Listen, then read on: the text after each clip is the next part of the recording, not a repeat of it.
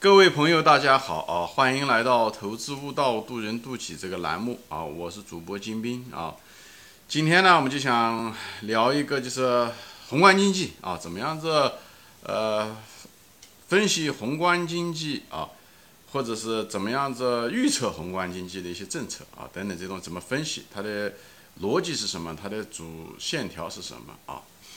啊，虽然我在我的别的节目中说过哦，作为一个价值投资者来说啊，就是你我们一般的都是研究一些具体的行业，所以我曾经专门做一个节目中说过啊，就是宏观经济才是在价值投资中其实作用不是那么大啊，原因并不是因为宏观经济不重要啊，宏观经济很重要啊，它影响着一个国家，以后影响到它各个行业，一个每个行业它对吧？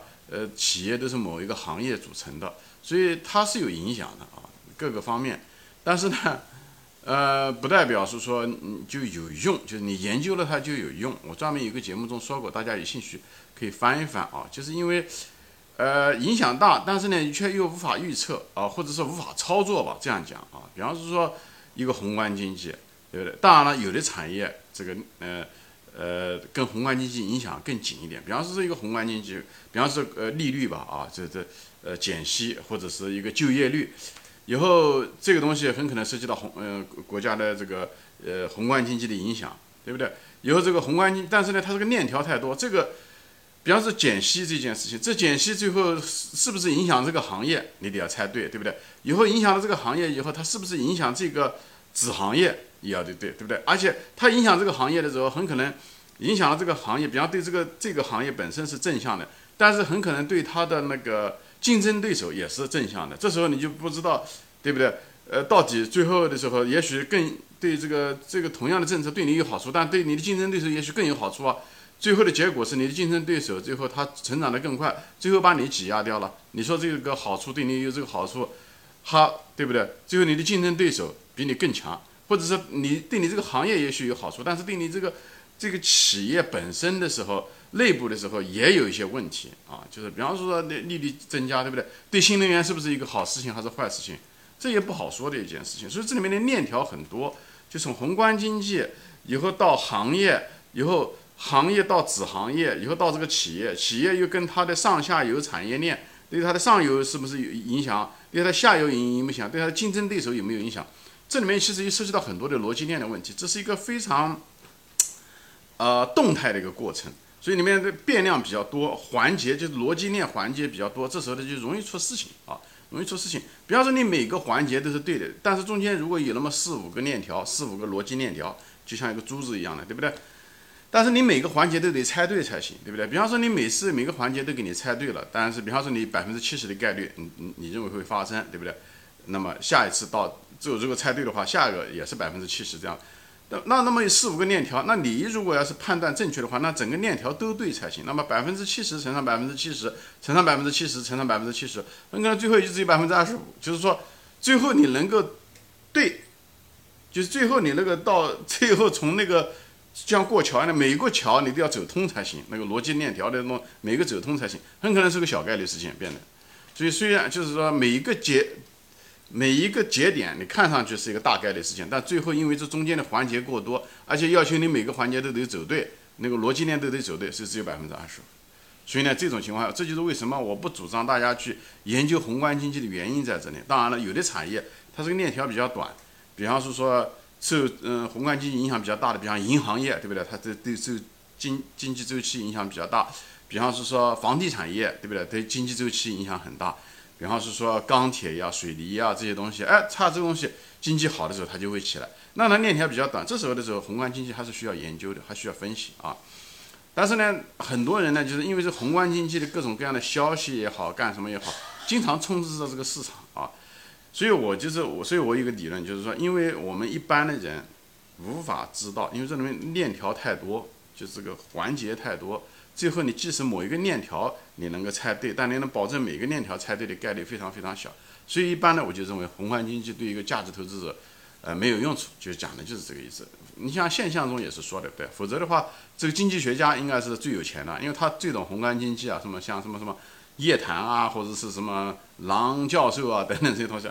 但我看到现在为止，这些人也都是不就是我也没看到他们投资上面有多成功，对不对？他们也不就是天天就是，对不对？无非到电视上去采访采，嗯，采访采访拿一些工资，对不对？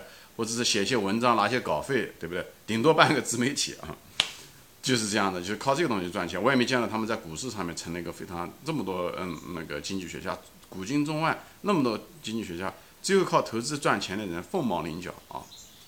好像凯恩斯还可以一点，别的都是不行啊。说明就是什么？这个经济学家他靠这个吃饭，宏观经济吃饭，他都不行。就说明是宏观经济就是就是，你用它，跟不用它可能差没什么差别。何况我们这些散户，这个业余选手，那这方面可能就更不行啊。所以就是说了，我黑了这个宏观经济，说说了一大堆啊。但是人们还是说，呃，那金先生那个还是想有人还是想分析宏观经济啊，因为。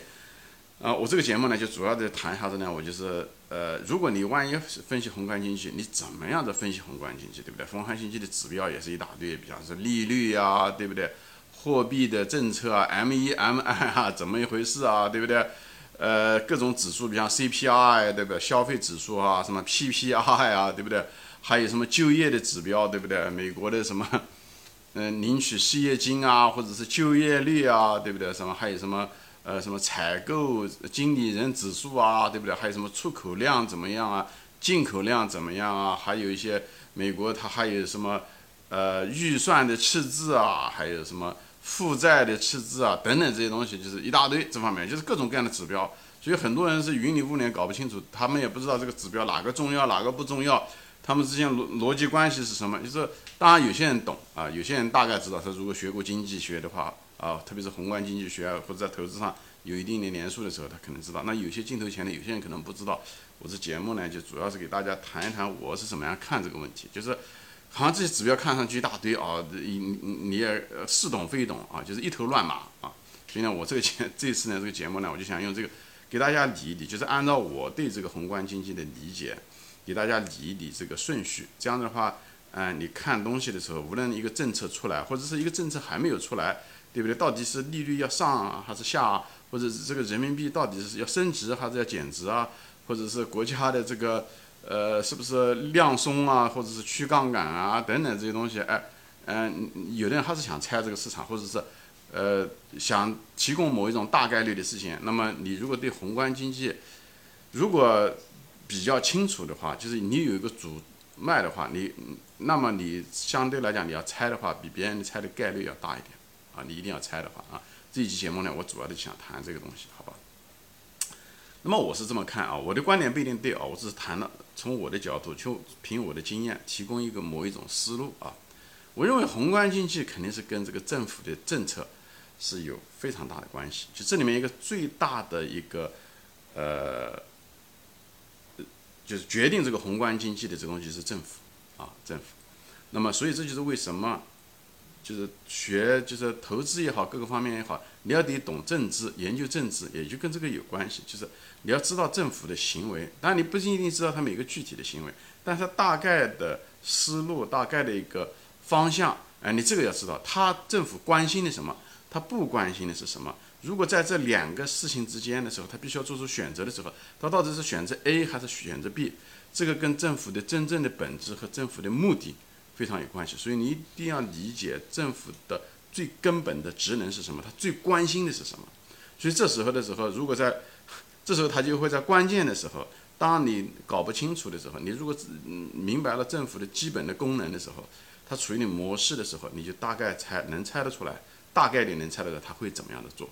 所以要懂得政治，懂得政府，还是有一定的作用，在投资中，特别是在大的方向上的时候，你还是有一定的作用的啊。啊，所以，我这个节目有很多人就说，哎，金先生，你就谈投资就好了，你你谈政治干什么？其实，政治跟经济有 本质的关系，这就是为什么我前面说了，为什么我们学的是政治经济学，就是政治经济，不是经济政治学，对不对？因为政治是规定规则的，政府是执行这个规则来，呃，产生这些规则以后执行这个规则来调整这个规则的，以后经济只是在这个规则下的一种。存在形式而已，或者是一种实现形式而已，好吧？那么我现在就回到了，就是你要如果想把这个宏观经济各种各样的指标，这些就业指标、利率也好，呃，货币量也好，或者是预算也好，或者是这些东西啊，呃，你你要把它搞得比较清楚的时候，国家会不会刺激经济啊，还是不刺激啊，还是收缩啊，还是什么？就是你这时候你要知道，政府肯定是政府要做这件事情，对不对？首先你要知道政府为什么在那个当口他会选择这样做，而不是选择相反的方向。所以你一定要知道政府最关心的是什么，就像一个人的行为一样的。你也许你要想预测这个人的行为下一步该怎么做，你要知道这个人是什么样的人，他最关心的是什么，对不对？这个很重要。所以这地方就要了理解政府。我个人认为啊，就现在开始就回到这个政府。我个人认为政府的功能是什么呢？那每个国家的政府不一样，它性质不一样，但是它对一个最基本的两个最主要的一个功能，一个呢是什么呢？就对外就是要它的一个国家安全的功能，对吧？战争也好，所以国家每个国家的政府都有军队，对不对？所以美国，特别是在美国，你看美国政府其实分成好几层，联邦政府、州政府，以后下面的，呃，市政府也好，或者乡政府也好，他们这个每个政府都是独立的，他们都是独立选举出来的，对不对？那纽约的州州长不是总统选的啊，总统任命的，纽约市州长是纽约州的老百姓选的啊，纽约市市长也不是纽约州的州长任命的，是纽约市的市民选出来的，所以呢。虽然他们那个大小不一样，但是你看美国的这个整个美国代表美国的是什么？是美国的联邦政府。那联邦政府就是几个功能，一个就是，哎，外交的功能，对不对？它就是为了跟国际上的这个安全的考虑啊，或者关系，啊它有外交权在联邦政府。军队权就是所以国家的安全啊，或者是侵略别人啊，他都有他这个他这个军队的权利啊，就是也是保护他自己的。还有就是税收的权利，这是经济的权利，也是一种，嗯，哎。这经这些东西，所以呢，这些东西他基本上这三大权利都在联邦手上面啊，就是这种，剩下的权利基本上都给分到下面去了。所以这个地方就可能很中国，因为比较复杂，因为中国是一个中央集权，所以呢，就是下面都是任任命的，所以中央政府的这个职能很多，什么外交部啊、财政部啊的国呃呃国开行就是国家就是开发就是发改委啊等等这种一堆啊，就是呃就这个功能更多，因为我们的所的我们这个是。主要的权利都在就在中央，以后在地方上复制这种像类似的权利。当然，省这个级没有外交权，对也没有那种军队的权利。呃，但是你能看得到，就是政府，我个人认为政府是一个，就是一个就是最主要的是一个国家安全，是对外是国家安全，对内呢是国内的稳定。国内的稳定是最重要的，就是它最最基本的职能吧，它就是政府最看重的是国内的稳定。哎，所以呢，它所有的经济政策。啊它制经济政策就是它制定的一些规则，它影响到经济的，对不对？这些政策等等这些东西，无论利率政策、货币政策，对不对？呃，恒等通货膨胀等等这些东西，这呃这些所有的刺激出口、进口这些东西政策，它都会影响到经济，对不对？但是它出这个政策的时候，你要知道它为什么要那么样出，所以它有一个出发点。但它出发点，它为什么那么做？它就有它的利益关系。它最关心的，政府最关心的就是对内啊，我们现在就不谈对外了啊，就是。安全也好，战争也好，我们现在暂时不谈，因为毕竟战争的年代毕竟少，大多数情况下，政府的主要的精力还是，呃，对内，就是就是把这个，所以它的最主要的功能就是稳定，啊，它的核心，大家记住，就是我个人认为啊，就是核心的东西就是一个稳定，这稳定。那么稳定的时候，对吧？你看，你看政府的哪个国家哪个政府，它都是这样，对不对？它。归对内的时候，他得有警察，对不对？他要得有税务啊，对不对？等等这些东西，他都要有。哎哎，还有别的，他经济啊，等等这些东西，他需要把它。只有经济好了，才能稳定啊，对不对？经济好了稳定。所以有的人说啊，政府的功能就是呃发展啊，就是呃大国崛起啊，就是这样。其实不是这么回事情啊，大国崛起只是一个口号。就特别像中国，比方说大国崛起是口号，它口号它为什么？它因为它发展，它为了稳定的时候，就是最基本的是稳定。那么发展的话，那是更好，对不对？一发展的时候，那自然而然就稳定了，就相对来讲就稳定，因为大家都吃得饱、穿得暖，对不对？昌宁之俗啊，知礼节，就是这时候的人们就变得更稳定。所以呢，这时候呢，那为了发展的时候，它一定要有个口号，所以就是大国崛起啊，这些东西只是呃一一个，比方说人人类命运共同体啊，这是在国际上喊的口号。这都是我们实现东西的某一个阶段性的一种某一种口号，但它的本质是稳定，它最基本的东西是稳定。在稳定的基础上，他说我们发展，发展也是为建立在稳定的基础上。其实发展也是为了稳定，其实就像所以呢，大国崛起真的都只是口号啊，就像我们当年共产党嗯出来的时候，就是讲啊，就是要实现共产主义一样的。只有有这种口号的时候，才能大把大家结合在一起，才能够。呃，排除困难，对不对？才能够出生入死，才能够大家能把它凝聚在一起。所以它这个口这些东西就是你把不要把口号当这个政府最关心的东西，政府最关心的本质还是一个稳定。